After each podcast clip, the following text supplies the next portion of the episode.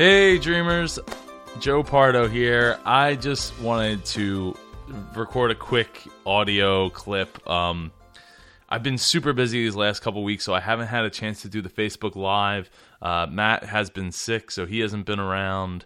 Uh, it's just been really crazy with so many things going on, and I, I really want to do it all justice. And I still am going to get my YouTube channel up and running. I know I said I was going to do it in July. I know it's August 1st when I'm recording this, but August 2nd is right around the corner.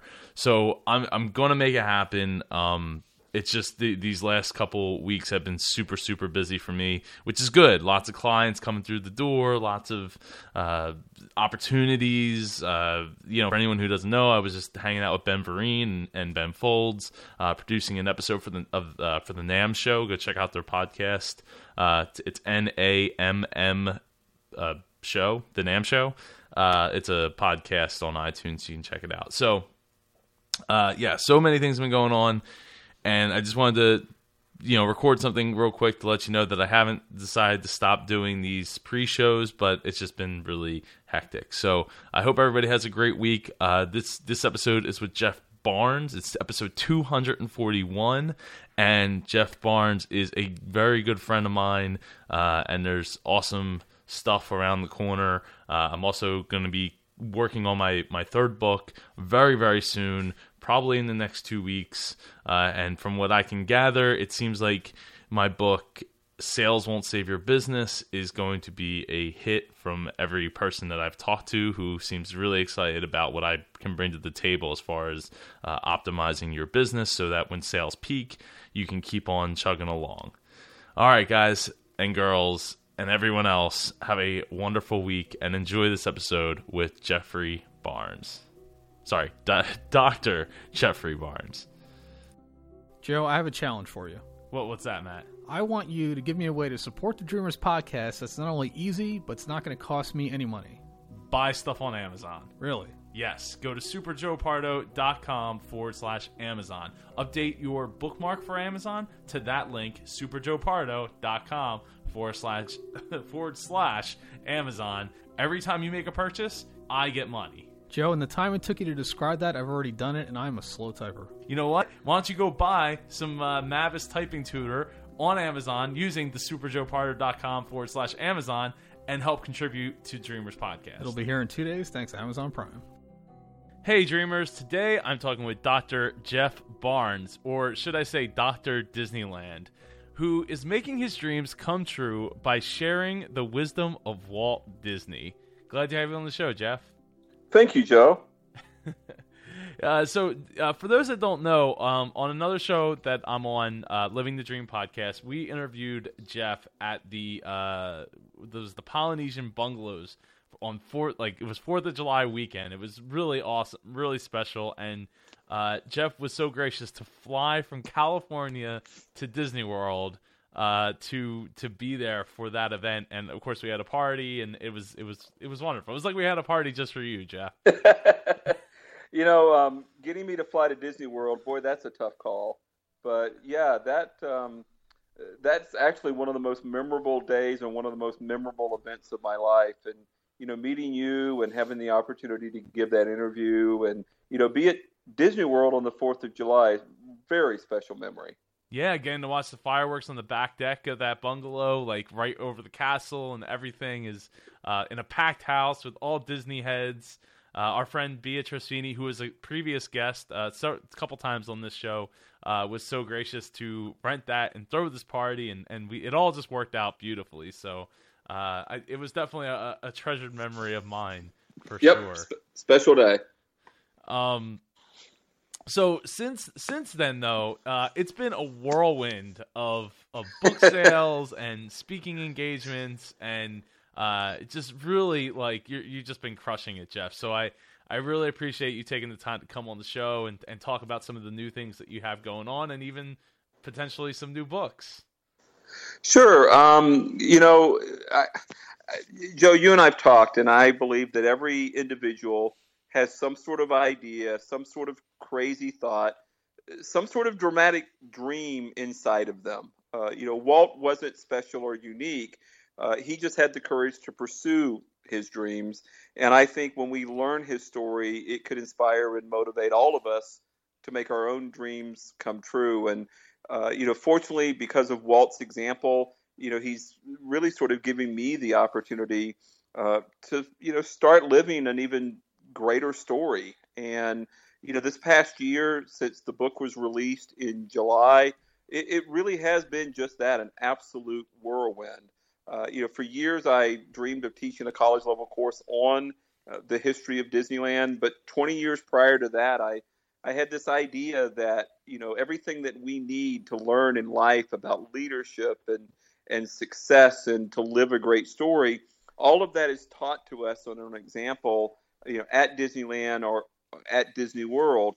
And you know, here we are, you know, years later, and you know, we, we started just this morning the the third semester of the history of Disneyland, and you know, we we actually have a book now, and we're about a third way writing a follow-up book entitled Beyond the Wisdom of Walt: More leadership lessons from the happiest place on earth.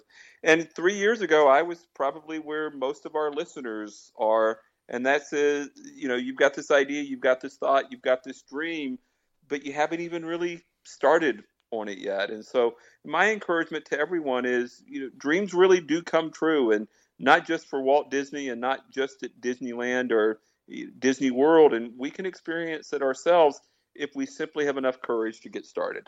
Most definitely. And that's you know that uh, that love of following your dreams is what brought you and I together, um, and so many people with this show, and and people that I've gotten to know because of this show, uh, including yourself. So, uh, it, it, you know it's a wonderful, it, it you know it, it's a story that goes back for me even before this show.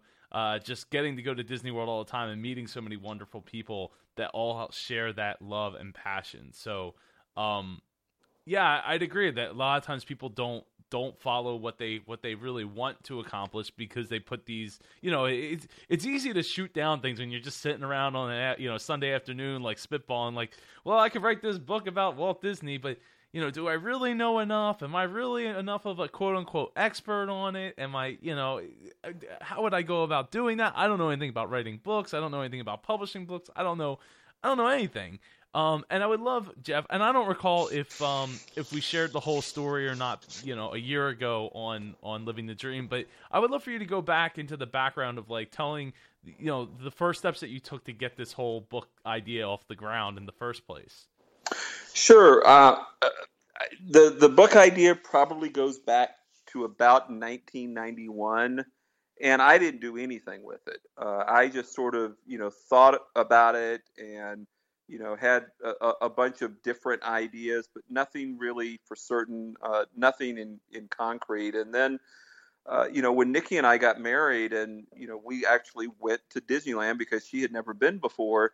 When I took her there on my honeymoon, on our honeymoon, and I was pointing out, you know, the berm and, you know, how Walt wanted to keep all of the magic inside the park and the distractions of the outside world outside of the park. And, how that's just a really important lesson about you know staying focused or you know the way in which Walt wanted to be remembered as a storyteller. And so he built the park for the purpose of telling stories. And you know they don't have rides at Disneyland or Disney World but instead they have attractions that in fact tell stories. And you know I I remember saying to her wow you know what if the park isn't just telling us great stories? What if it's actually challenging us to live our own great story. And, you know, she finally stopped me and she said, You realize not everyone knows this, and you realize not everyone sees it this way.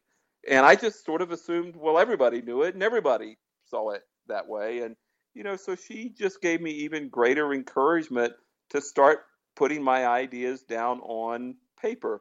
And, you know, before the book actually started getting written, you know, we turn these ideas into a college level course on uh, the history of Disneyland. And I think to some level, Joe, that was sort of the safer option for me. Uh, because I am in higher education, I do teach a lot of history classes. Now, I'll be honest, I sort of delayed on that for a little while as well because I didn't want to be the, you know, faculty member who lost his job or lost tenure for, you know, wanting to teach a, a Mickey Mouse class, if you will. Uh, but you know eventually i you know managed to sell California Baptist University on uh, the idea. And man, that first summer, it, it was just phenomenal. And I think it was really there that I came to realize this could work. And, and what I mean by that is not just work as an idea in my head and not just work as a college level course, but the the appetite that the students have for learning about Walt and learning about Disneyland, learning about leadership and learning about success was was insatiable to the point where you know we couldn't enroll everyone in the class and you know the class couldn't go on for forever. And I sort of realized I, I have a responsibility here to get this message out to as many people as possible. And so ultimately that looped back into you know eventually writing a book which you know became uh, the wisdom of Walt. And you know I think an important story in all of this that's important for the listeners to know is you know the day after I gave the very first lecture in my history of Disneyland class 3 summers ago eh, the very next day I was diagnosed with a brain tumor and you know the neurologist at Cedars-Sinai in Los Angeles said to me it's life threatening it needs to come out today's Friday. I need you back here at Tuesday at, at the latest. And I, I told him, I said, I'm not going to be back here on Tuesday or any Tuesday in the near future because I have a class to teach. And I think it was in that moment that I truly came to recognize that even beyond a dream, this this is a major, major, major passion of mine. And so we put brain surgery off for two and a half months so I could teach the course. And then as I was recovering, you know, I said to Niki, I said, it's great that the class got taught. You know, it's great that the surgery went well. It's great that I'm recovering, but I still haven't written the book. And Niki said, well, what would it take to finally write the book? And uh, that's when we got serious. And I think part of it was fueled by that realization, you know, we're all mortal. None of us are going to be here for forever and our ideas matter. We have that thought, we have that dream for a reason. And the second we take it seriously, we're going to begin taking action and we're going to see it come true sooner rather than later. No, I definitely agree, and and it's fortunate that uh, that time that you put off to teach the class wasn't the last class you ever got to teach. um, it was. Did that ever cross your mind that like I might be putting this off for the wrong, like not for the wrong reasons, but like to the um to the too long, like. Well, um, I mean, there were certainly a lot of people in my circle who didn't understand this at all. Uh, you know, they they certainly didn't understand putting off brain surgery. I've had some people say, "Forget Tuesday. I wouldn't have left the hospital on Friday without them, you know, getting getting that thing out of me." And you know, certainly when they come to find out that it was a it was a college course and it was a college course on you know the history of Disneyland, you know, people either get that or or they don't. And all I can say is uh, there was a level of commitment and, and there was a level of conviction that um, for whatever reason I've been blessed. Some might even say cursed at some level to see the park in a certain way that again I think translates into ways that can inspire and motivate all of us uh, so that our dreams can come true, not just at Disneyland, um, but so that we can live each and every day as if it were a day at Disneyland. And uh, if if I can get that message out there, I, am willing to make really any sacrifice necessary uh, to see that it gets heard. I, I, I can tell. I, I have no question in my mind about that. Uh, and I and I kind of agree with those people that say I wouldn't want to leave. I wouldn't want to leave the hospital at that point. I would just be like, all right, what do we got to do? Because uh, this is not good. Um, but you know, it, it, all things you know happen for a reason, and and uh, fortunately, everything worked out, and, and it's worked out better because you know it, it pushed you to write this book and share this what what you had inside of you and the passion that you had inside with you with many more people than you'd be able to share with one class in one college in one part of the world. Exactly. And joe i'll tell you um, you know just like you, you don't ever have story without conflict. Um, if, if stories don't have conflict, they're just boring and nobody cares. There would be no wisdom of Walt if I had not been diagnosed with a brain tumor. There would be no book if I had not gone through brain surgery. And so not only do we have a book as a result, I actually think we have a better book as a result. Um, Walt built the park for the purpose of telling stories, and I actually used the wisdom of Walt to tell some of my own stories, to include some of the stories related to that diagnosis and related to that summer and, and, and that surgery. And what I am hearing from readers over and over and over again is that they love the personal connection. They love hearing, uh, you know, my story and to some degree mine and Niki's story. And and that was a little bit of a risk. There's some vulnerability and some transparency there, and to see that you know readers are connecting with that um, is, is a lot of validation that I really appreciate. Oh, definitely. And and you know, that's what happens when you share your story, right? Like you might get people that are like, I don't I don't get it why you love Disney World or Disneyland and Disney so much. But uh but that's okay cuz you know what? Not everyone's going to get you're not you're not supposed to be for everyone, right? Right. You're not supposed to be loved by Nope. everyone at every time, at every moment of our lives. So uh you know, it, it doesn't matter. Uh I- you know, I'm I'm actually surprised though um that it took so long to get a college uh, or a university on board with this idea of doing a, a, a class. Um, you know what's funny is, is, and you say like, oh, a Mickey Mouse class, like like we can joke like, oh, it's the Mickey Mouse police, and it's like, oh, that's like security guards, right?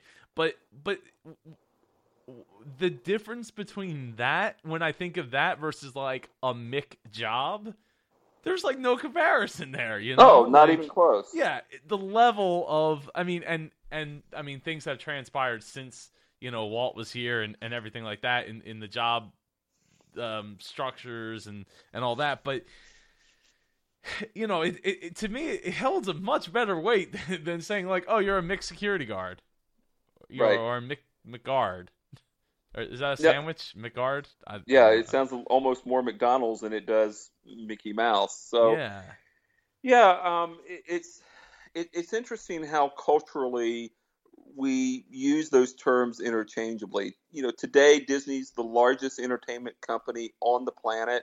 I, I think many people would argue that not only did they set the standard uh, for the hospitality industry, but they created entirely new and different industries by opening Disneyland and then ultimately Disney World. Uh, you know, there's not a company that wouldn't want to emulate them in some form or fashion, at least when it comes uh, to their success. And then, yet at the same time, we refer to things as you know somewhat superficial and narrow as quote unquote Mickey Mouse, and it's uh, sort of interesting, you know, how we want to have it both ways. Definitely. So, Jeff, could you go into some of the first steps that you took when you were like, okay, let's get serious about the book? Well, the very first step that we took, Joe, was I, I hired a coach. And, and the reason for that is I, I recognized if I could do this by myself, I would have done it 20 years ago.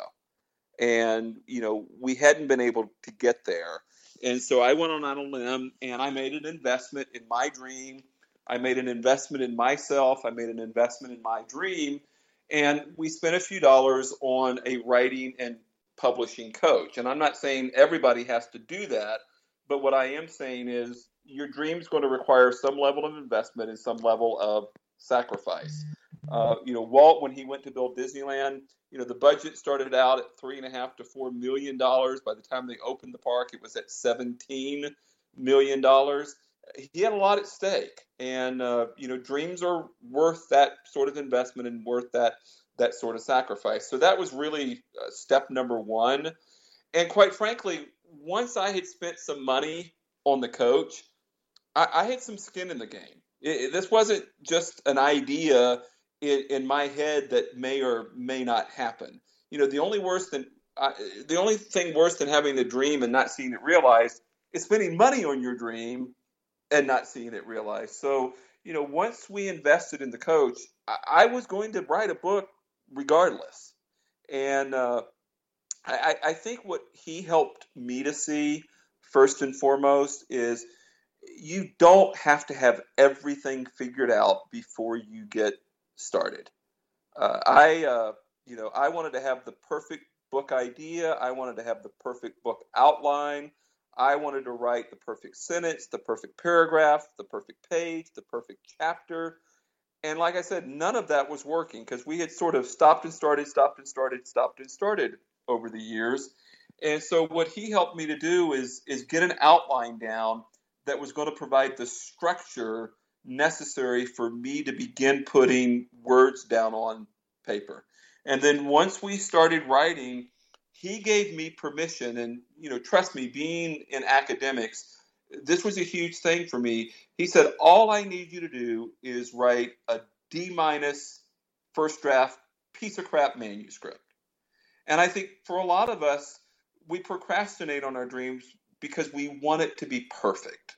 We we know in our head what we want the final product to be like and the second we start and as it begins to get translated, it doesn't look like that perfect vision, then we want to stop and start over and stop and start over and stop and start over. And my coach just said, Look, I, I just need you to write every single day. And I don't need it to be perfect. I don't need it to be an A, a B, a C, or a D manuscript. I just need a D minus first draft. And uh, the uh, uh, illustration that he gave me was he said, Hey, I, I want you to pretend that you're driving from Disneyland to Disney World. He, he was using imagery that I could understand here.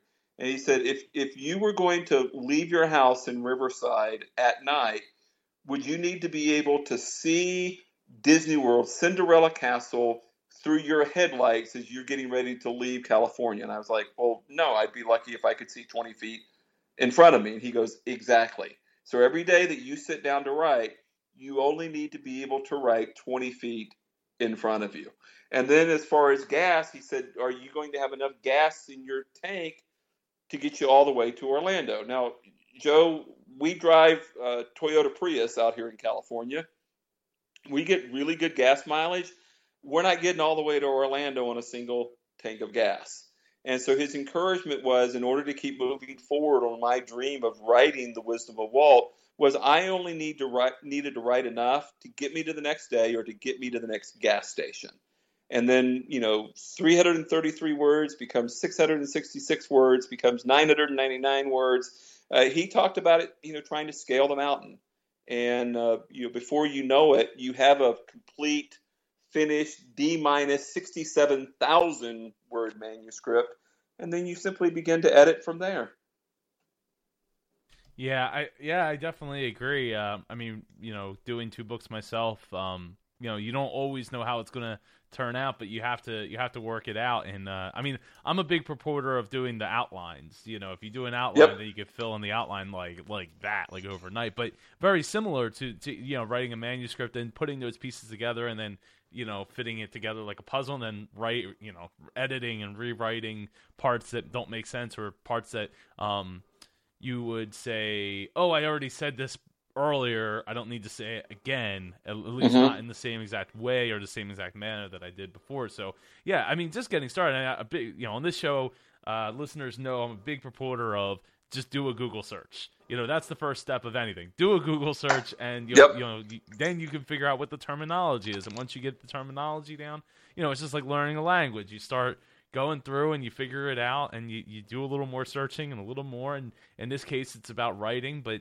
you know though it all starts with just the, the initiative to be like i'm going to do this. And uh and and i love the, the gas station terminology because like at times that we do find ourselves stalled because uh, we we like oh well how do we do this or how do we do that? But but to me like that's where that good outline comes into play like because you already know what direction you're going to go into and you don't have to like you know write yourself into a dead end if you will. right no it, it, exactly um, I, I think the real encouragement there is to simply get started and trust the creative process and you know the story that i like to share really goes back uh, to walt and his dream of Disneyland. Uh, you know, at some point, you know, he came to realize that you know his dream for an amusement park was bigger than you know the few acres that he had in uh, Burbank next to the studio, and so they would go out and you know purchase property in Anaheim and you know, then they would need corporate sponsors and loans from banks. And so they were getting ready to send Roy out to New York uh, to secure all of that. And Walt would go on to say that, you know, dreams don't have collateral. And so those bankers and those corporate sponsors were going to be looking for something tangible, something concrete. And it was at that point that they realized we need to get this dream, this idea of Disneyland out of Walt's head and on some sort of piece of paper that looks like a map. And so on a Saturday morning, 48 hours before Roy headed east, they called Herb Ryman in and said, Hey, we're building an amusement park. And Herb says, Well, that sounds great. What are you going to call it? And Walt says, We're going to call it Disneyland. And Herb says, Well, that's about as good a name as any. You know, I'd love to see a map so I can, you know, tell what it looks like. And they were like, Well, funny you should say that. We don't have a map. In fact, that's why you're here. We need one, and we need one by Monday. And Herb goes, "Oh no, no, no, no, no, Walt. Um, I, there's there's no way I can do this in in 48 hours. The first I've heard of it, I, would end up embarrassing you, embarrassing your dream, and embarrassing me." And Walt would go on to say to Herbie, "Well, Herbie, this is my dream. I've wanted it my entire life. If I stayed here with you, would you be willing to work on it then?" And Herbie, of course, agreed and over the next 48 hours in what came to be known of as the Lost Weekend, all of these ideas that had been percolating in Walt's mind for 15 years, if not a lifetime, were finally put down on paper. And today, it's the most valuable artwork anywhere in the Disney archives. And yet, when you look at that first map of Disneyland, sure, a lot of it looks like Disneyland even to today and yet at the same time there are pieces and parts of it that were never built and never saw the light of day. Walt didn't need that map to be perfect, he simply needed it to get started. Definitely. Um, Jeff, speaking of getting started, uh, how did your family take it when you were like, okay, we're to take this, we're to get this book thing serious? Um, you know, Niki is my biggest supporter and, and biggest fan. Uh, she always believes in whatever idea or dream that I, you know, am coming up with next. And so she was very, very supportive. Um, our our children were a little bit, uh, and I'm not sure, you know, our youngest ones really understood. And you know, it, it took a lot of time away from them. It took a lot of time away from uh, you know, family uh, opportunities. Quite frankly, I think they were glad when it was done, so that my answer to everything wasn't always "I'm sorry, but I'm you know writing." Uh, you know, we're not going to be able to to do that right now. And then um, our daughter, who works as an investigative journalist in Las Vegas, you know, she was really supportive. Um, you know, she makes her living as a writer and you know she has heard of this dream for you know more than 20 years as well and you know she was just thrilled to you know see it finally you know get put down on paper. Oh, that's wonderful. Um, so with, with that said, what's been the what was the biggest roadblock for you? Like, I, I mean, I, I guess across the whole thing, from speaking to uh, writing the book. Like, what's been the biggest thing that's like held you back? Uh, I think confidence. Uh, you know, I kept saying to my coach, you know, you want D minus manuscript, first draft. Well, what if I'm an F writer? And you know, everything that I wrote, I'm like, this is piece of crap. This isn't any good. I don't know what I'm doing. Who am I to think that I could become a writer? Who am I to think that I could, you know, possibly write a book? And and that really stayed with me probably through the first half of the manuscript. And a, a, a couple of things happened that sort of helped transform that. Um, one of them happened, and I didn't write from beginning to end. Uh, you know, using the gas station mentality, um, I committed to a discipline of 333 words every single day, uh, no matter what. Now, there were some days when we wrote more, but we never wrote anything less. And uh, I was working on the introduction to all who read this happy book one afternoon and I was talking about how I believe we can live every day like it's a day at Disneyland.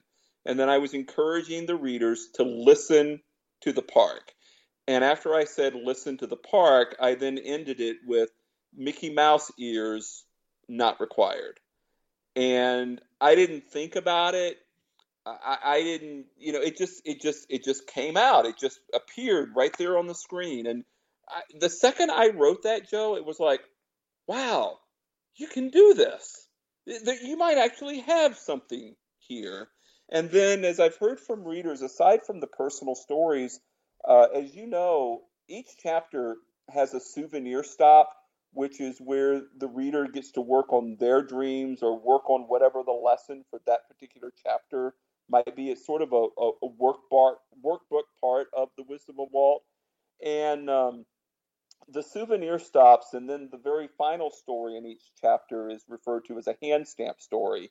Uh, the idea being that this is going to be the story that I'll share at the end of each chapter that is most memorable and, and stamps the lesson from that chapter onto your mind or, or maybe even onto your heart.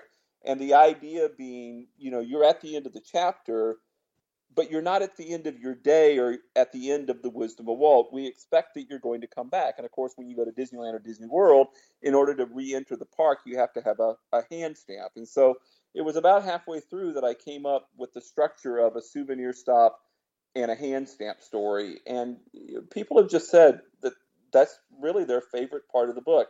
I would love to tell you that 20 years ago I had that idea. I would love to tell you that when I sat down and did the outline, I had that idea. Um, I'm just not that bright. It you know, really sort of came to me about halfway through uh, the process. And so, my encouragement to the listeners is whatever your dream is, whatever that idea might be, just trust it and trust yourself. Get started, and somewhere along the way, it's going to start making sense. And when it does, you're going to build an awful lot of confidence. Oh, most certainly, yeah. I mean, again, it does. It starts with just getting started, and um, the best ideas because again, you're not just sitting there spitballing ideas, you know, without actually getting any traction or actually putting any, you know, boots to boots to the ground there on on your dream. So yeah, doing doing those things. I mean, so, like a lot of my best ideas didn't come from just sitting around. They came from getting involved with the project that I'm working on, and then like, oh, this this sounds good, or this will work, or this could work, or here's why this thing won't work. But maybe if I do, oh, look at this, it, you know, it worked out, yep. and then yep. you look like a genius, but you did you put the work in, you put the time in, you put the thought in, you put the process in, yep. and over time, that's what you know. It doesn't, you don't get the, you know. I mean, Walt's original ideas d- didn't all come to fruition the way he expected them to you know, no, you of course have to not. tackle problem after problem after problem, and um, and and then come up, you know, with sol- multiple solutions for those problems because they introduce more problems when you s- introduce those solutions. So it's yep. it's so difficult, um, but it, it it's made really easy just by doing the work. Yeah, uh, I mean, Walt himself once said the best way to get something done is to stop talking and start doing. We have to show up. And you know dreams require work. And you know i don't care if it's 333 words or 20 minutes a day whatever the case may be we simply have to show up. I, I think our ideas and our dreams deserve that. And when we show up every single day somewhere along the way something special and something magical is going to happen you know what's funny is is you remind me of the t- of my teachers of past that said like if you just do the work you're gonna get like an at least a B if you just yes. do the work like you yep. don't have to you know it doesn't have to be an A but you know just doing the work is enough to get you you know more than an average. Yep. Uh, Woody Allen once say not once said ninety percent of life is showing up, and so whatever your dream is, it needs you to show up, and and when you show up, uh, the muse or the genius or something special at some point is going to show up as well. Most definitely. Jeff, what was your childhood dream growing up? I wanted to be a U.S. history teacher. Uh, if you had, uh, you know, asked anyone in uh, elementary, middle, or high school, "Hey, what's Jeff going to do?" They would have said he's going to be a U.S. history teacher. He's going to be an American government teacher. He's going to be a civics teacher. And it took me a while to sort of figure that out.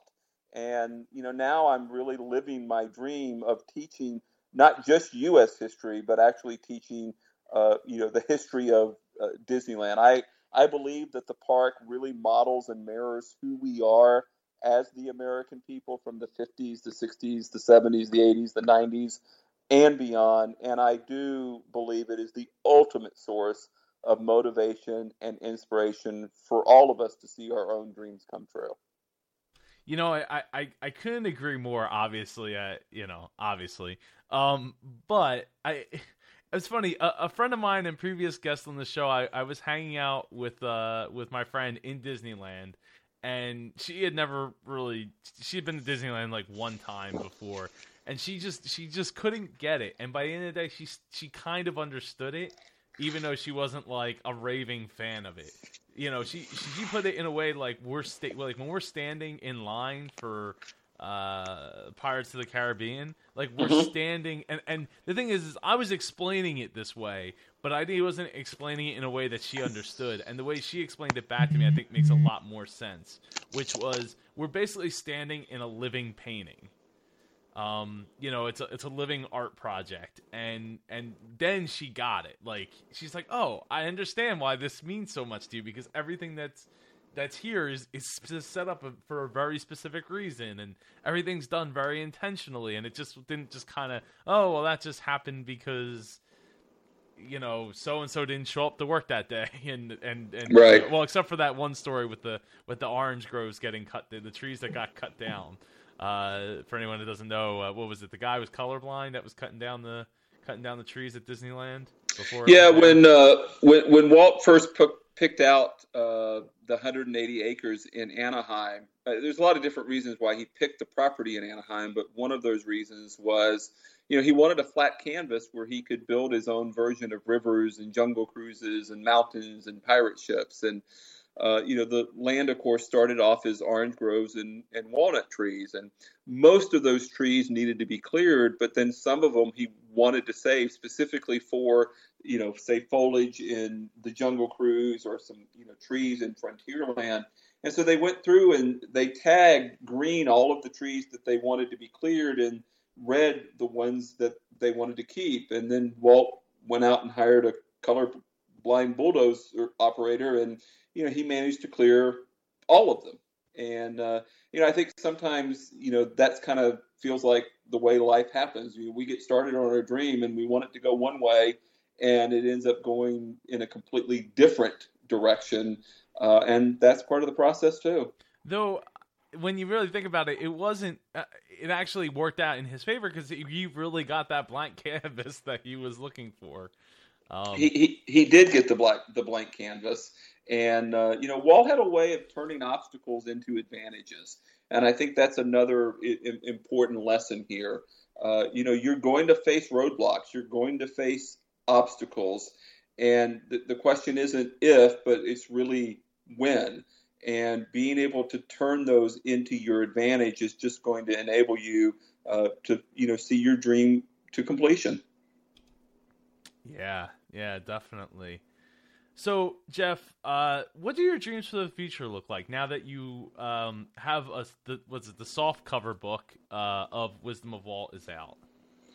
Well, we have two uh, immediate future dreams. One, uh, you know, I wanted to teach the history of Disneyland, and you know, we're doing that for the third summer in a row.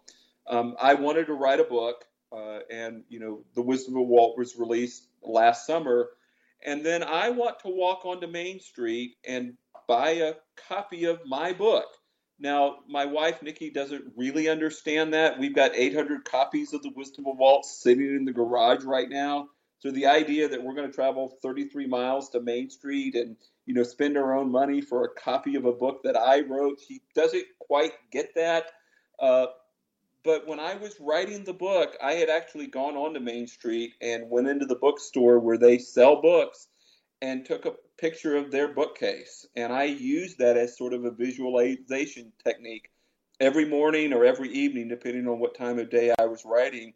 And I would stare at that bookcase before I would sit down to write as part of my dream of I'm going to get this book done and it's going to sell so well that Disney itself is going to want it. And as a result, I'm going to walk into Disneyland. I'm going to walk onto Main Street. I'm going to go into that bookstore and I'm going to purchase a copy of my own book. And uh, the paperback version was picked up by Theme Park Press. It was released two weeks ago. And they are in the process of pitching it to Disney um, even now. And so, hopefully, in the not too distant future, that dream is ultimately going to be realized. And then, uh, moving uh, forward from that, we're about a third of the way through a follow up book. You know, I came to realize there's more leadership lessons, there's more life lessons that we didn't cover in the wisdom of Walt. And then, uh, you know, Walt passed away at the age of 65 in December of 1966. Disneyland is the only park that he ever actually walked in. Uh, they wouldn't break ground on Disney World, and Magic Kingdom in Florida until 1967. And, you know, that park has its own history and that park has its own story. And so I, I want to go beyond Walt's life and, you know, talk not just about Disneyland, but Disney World as well and really some of the life lessons that we can learn from Roy and some of the other Imagineers and some of the other Disney leaders. Uh, definitely. And and there was even uh, talks of another book for uh, for the small people of the world. well, it, it's interesting because I have um, I, I've done as many as six book events in a single weekend, and I can't tell you the number of adults who have asked me for a children or youth version of the wisdom of Walt. Uh, you know, they know that their kids love Disneyland and they see that as a ready-made vehicle uh, for inspiring them and motivating them to live a great story as early as possible. And so I would love to find someone like, say, uh, Super Joe Pardo to partner with to help uh, turn the wisdom of Walt into a story that would resonate uh, with an even younger audience. Well, I, I gotta say, uh, if, if if that's an official ask, I'm I'm down, man. well, it's an official ask. Yeah, let's uh, let's talk about that uh, after we get done recording here, which which we sadly uh, pretty much have come to the end here. So, uh, Jeff, before we share how people can connect with you, get the wisdom of Walt, uh, it, you know, any up well, I don't know about upcoming, but any big upcoming events that you have uh, in the next like say three months or so. Um, is is there any last thoughts you'd like to share? Well, I think uh, most of all, I want to encourage our listeners. Uh, you know what that idea is. You know what that thought is that keeps you up at three o'clock in the morning. You know what the dream is. And my encouragement again is uh, have that courage, get started, know that your dream can, in fact, come true.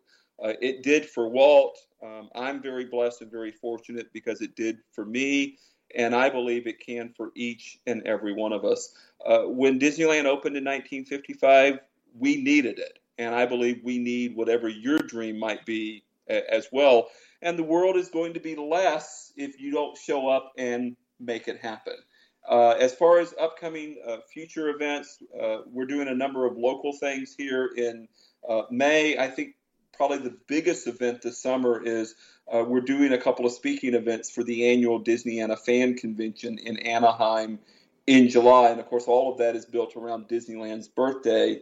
Uh, so it starts on you know July 13th and runs through the 16th, and then we all, of course, you know head to the park and you know sing Happy Birthday uh, to the original Disneyland on July 17th. Awesome, awesome, awesome. Jeff, can you please share how people can connect with you? Sure. Um, you can find me at thewisdomofwalt.com.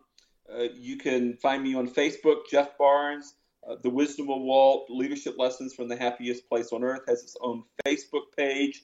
Uh, the book is available hard copy, soft cover, ebook, audiobook. All four versions can be found on Amazon. Again, the title of the book is The Wisdom of Walt Leadership Lessons from uh, the happiest place on earth.